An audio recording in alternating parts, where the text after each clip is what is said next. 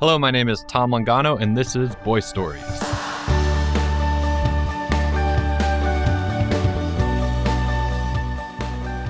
Welcome back to the podcast. We have a great story for you today. Uh, it is called Late to Class.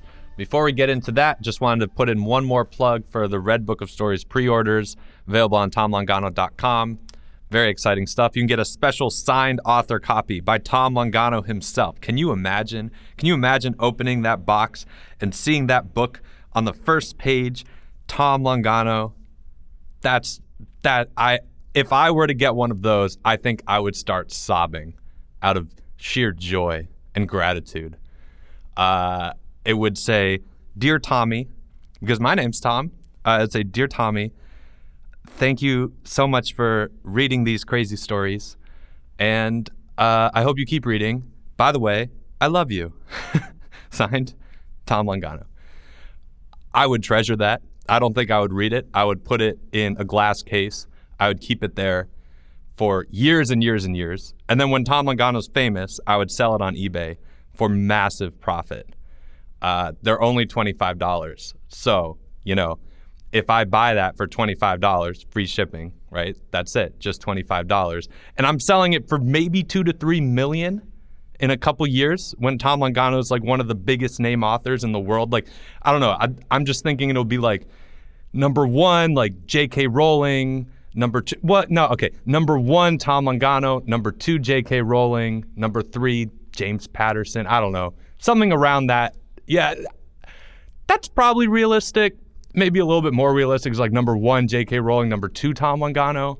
But, you know, it it's varies, different ideas of how this could go in my head and this amazing writer career that I'm just uh, hopping on this plane and taking off. All right, that's enough. I'm just going to get to introducing the podcast. So anyway, signed copies, Red Book of Stories. Uh, Blue Book of Stories also still available. You can get Blue Book of Stories signed copies at tom longano dot com as well if you're into that kind of thing. Please keep listening to the podcast. Well, of course, you're listening right now, but I guess I'm saying don't turn it off. That's weird. But uh, if you do like it, five-star review, subscribe, and send it to friends. And I'm going to keep saying that because I think it is important. And if you want to keep hearing good stories, it really helps if the if the podcast is, is growing as well. Definitely make me more motivated to do it. But I would be doing this anyway just because I like talking to a microphone and talking to myself, clearly. But you can also leave little voice messages through like Anchor, which I think is super cool because then I can feature them on the podcast. Or if you want to send me like an email and say what you think about it, then I can also like read that on the podcast, and that could be cool for everyone. I would really like that. I still I still get a lot of emails and, and sort of like, for lack of better word, like fan mail about people saying like, I like the stories, or like this was really cool, or like my son read this book and he hasn't read a book in like ten years. And I guess if he was ten, it would be since he was born. So I'm just kidding. But anyway, uh, I love getting that. So if you do like the stories and you're like, oh, maybe I'll reach out to him, maybe not, I don't know, he's just such an intimidating person. No. Uh, but anything that you that you send me will be much appreciated. That sounds super desperate. That sounds like I'm like, man, I need more friends. I need people to send me emails about my stories. That's really sad. Sorry. Anyway, Late to Classes this week. I really like this story just because I love the character of Jeffrey and all of his fun little excuses. And Jeffrey was going to be on the podcast, but he had a dentist appointment today, unfortunately. So I don't think he's going to be able to join us. His mom said he was really cut up about it because apparently he loves doing the podcast, which I appreciate. And I like having him on sometimes. But anyway, we're going to get into the story, Late to Class. Please enjoy.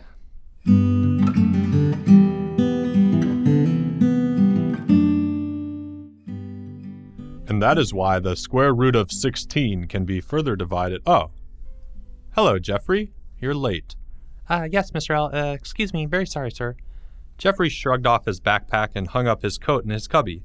Mister L stood by the board and seemed to be waiting. Do you have a late slip? Oh, uh, no, no, sorry. Uh, I'm sorry, sir. I, I completely forgot. See, we were held up by traffic on the road, and I rushed down, and there was this motorcycle accident, and... On the highway? No, sir, on one of the streets in my neighborhood. See, this little girl got her foot run over, and we... Well, that's terrible. Yeah, and my mom wanted to stop, but I told her I had to get to school on time, so we only slowed down, but I think someone called the police, so hopefully... Oh, all right, all right. Sit down, Jeffrey. Uh, open your math book to page seventy-six. Jeffrey sat down and got to work. Mister L looked at him for one moment more, then continued with the lesson. The next day, ten minutes after class had begun, Mister L was interrupted again. Jeffrey walked straight toward him this time with a little pink slip of paper in his hand. "Overslept," read Mister L. "That was your reason for being late?" "Oh, it wasn't me, sir," Jeffrey said earnestly. It, it was my mom. See, she's on this new pain medication because she twisted her ankle when playing tennis last Tuesday, and normally she takes her sleep pills after dinner, but last night she forgot. So she took her pills after dessert, but then she realized she actually took them after dinner too. So she was angry for like five minutes, then fell asleep. And she was still out cold this morning. I had to pour two big bowls of cold water over her face to wake her up. And then, even then, I didn't get to school on time, so... Jeffrey, take a seat. The next day, Jeffrey was late again. "Sir," he said, interrupting math for the third time that week, "you'll never guess what happened." "You can tell me during break," said Mister L. The class exchanged glances. Jeffrey had been late one too many times and lost his recess. Jeffrey hung up his coat and found his seat. "So what happened this morning?" Mister L said three periods later as Jeffrey watched the others go out to play. "Well, we left the house on time," Jeffrey explained, "and I made sure of it, sir. Uh, but but then there was this giant tree on the road uh, right in front of our driveway, so so we had to get uh, out the chainsaw and—" "Jeffrey, I called your mom." "Oh?" "And she says she dropped you off on time every day this week. Not only that, but she dropped you off early because you insisted on being here fifteen minutes before the normal drop-off time. Care to explain?" Jeffrey suddenly became very interested in sharpening his pencil. "Jeffrey." Um, no, no. "No what?" Uh, if it's all the same to you, sir, I, uh, I wouldn't care to explain." "Well, it's not all the same to me because you are my student and you've been missing class and telling lies." "Well, I'll, I'll be here on time tomorrow. I promise." Mister L looked hard at Jeffrey, who held his gaze with a touch of stubborn resolve. Experience had taught Mister L that direct investigation during situations that involved lying was not likely to get him the truth. More often than not, it got him more lies. So it was better to wait. All would be revealed. He nodded, and Jeffrey seemed to relax. Mister L released Jeffrey for break, but Jeffrey said he'd rather sit out the whole punishment because he felt so bad. This warmed up Mister L to him considerably. Not only that, but Jeffrey stayed in after lunch to help Mister L sharpen pencils. He even waited after school to help tidy up the classroom, staying a full fifteen minutes past dismissal. "See you tomorrow, Jeffrey," Mister L said with a smile as Jeffrey waved and went out the door. The next day, Jeffrey was late. Mister L proceeded with the math lesson, but after five minutes he put down his marker. This situation had gone far enough. He instructed the class to do silent work because he had to make a phone call. He stepped outside with the intention of once again calling Jeffrey's mom. Rounding the corner, he almost knocked over Jeffrey. The boy had been standing just out of sight, facing the wall, staring at his watch. "Oh, uh, Mister L," he said.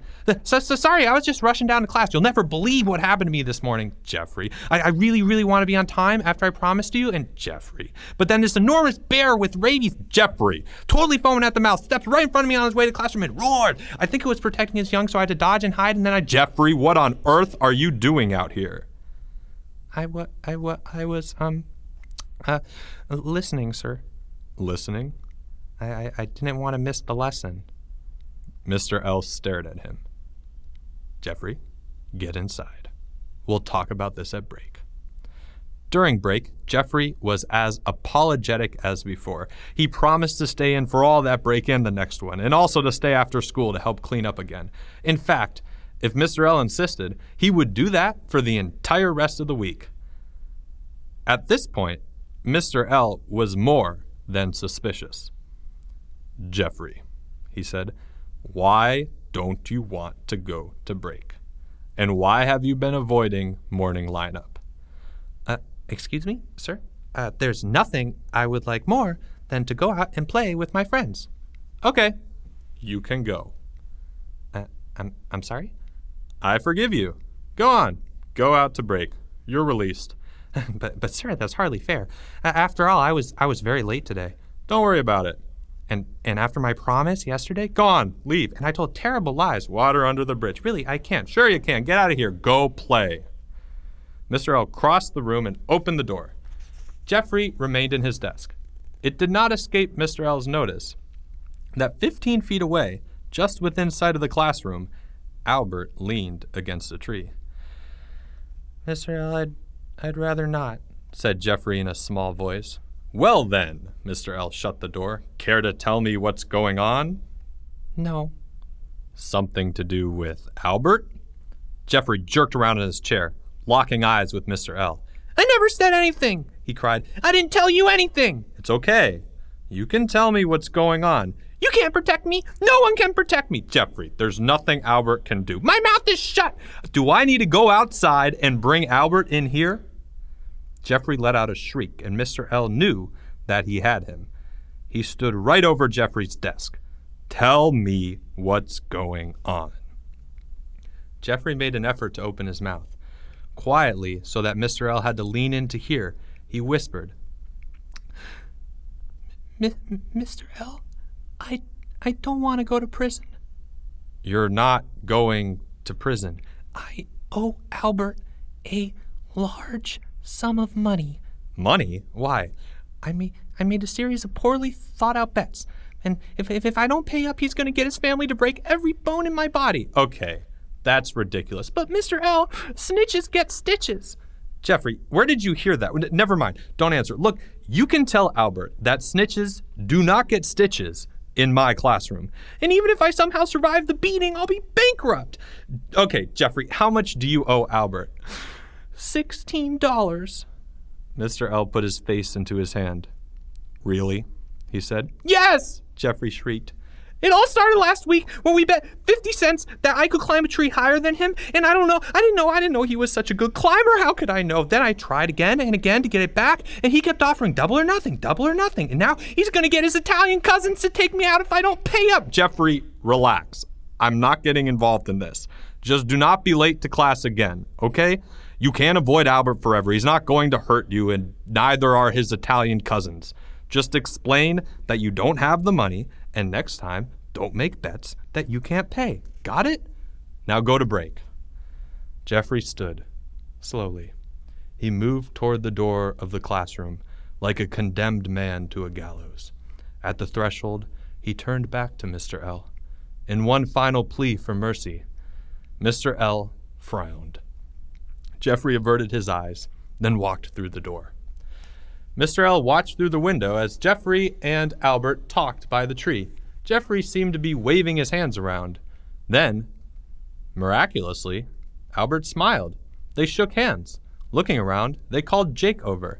Jake stood at the base of the tree with his arms crossed, as Jeffrey and Albert both scrambled for the lower branches. Mister L was confused, then, as Albert swung himself up and continued to climb, realized his error. He was out the door a second later, as Albert was already halfway up the tree, and he yelled, Albert, Jeffrey, come here now. Albert let himself down and shuffled toward Mister L. Jake moved away. Then Mister L looked around. Jeffrey had disappeared. He wasn't anywhere near the tree, nor the classrooms, nor the field. He was gone. Where did Jeffrey go? Mister L asked Albert. I don't know, Albert moaned. But he owes me thirty-two dollars. All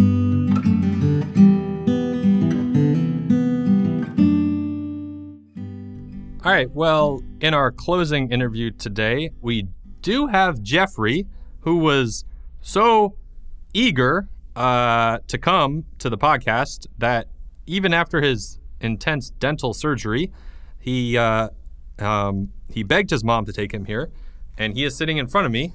Je- Jeffrey, are you are you doing all right? Uh, yeah, sir. Yeah, I, I'm doing just fine.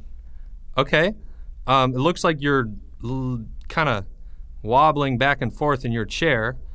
Uh, do you do you need help sitting? Uh, do, would you like some water? No, no, no. I'm really, I'm really fine. I'm really fine. I just, I, I, I want, I want my fans, I, I, I want my fans to know that, that I'm okay. And let's talk about late to class. Sorry, did you say let's let's talk about late to class? No, let's talk about late to class. Okay. Um, Well, why don't why don't you tell me what was what was going through your head when you were when you were waiting outside of the classroom and uh, worried about having to pay Albert all that all that money? Oh, that's a really interesting question. You see, I, when I was waiting outside the classroom, you see how good we're admiring, and and I really want to tell you. I'm sorry, I'm going to stop you right there. I'm really I I don't really understand what what you're saying. Oh, I I just fine. I when I was at class, I thought it was smart. And I don't want to honker. Jeffrey, there's a little, there's there's a little bit of, of blood coming out of the side of your. I, I'm sorry. There, is it right? Is it? No, it's on the other. I, I, is it hard now? You got it? Yeah, you you got it. Okay, thanks. Uh, I I do. I I I think I think that. Okay, I think you should probably go home. Thank you for your, thank you for your devotion to the podcast or coming in anyway. Um, but I'm gonna I'm gonna end it there for today, and I hope to have you on again very soon. And uh, a, a happy and, and healthy recovery. Thank you, sir. One more thing, I I really need to realize that there's gotta be a virgin and somebody, and it's gonna be my friend. Thank you, Jeffrey. Um, okay, and that is all for today. Thank you very much. This has been a Boy Stories podcast production performed by Tom Longano, author of The Blue Book of Stories. The Blue Book of Stories is available now on Amazon. It's also available on tom longano dot com. The podcast has been produced by the legendary George Martin. And please, if you like the podcast, subscribe. Tell us what you think in the comments and reviews. Please send us an email. You can find all our contact information on tom longano dot com. If you have a question or a comment for any of the characters, send it to us and you might just get featured in one of the next interviews. But thank you so much for listening. Again, share with your friends and please continue to listen. This has been so much fun for us. We hope it is just as much fun for you. Have a great day.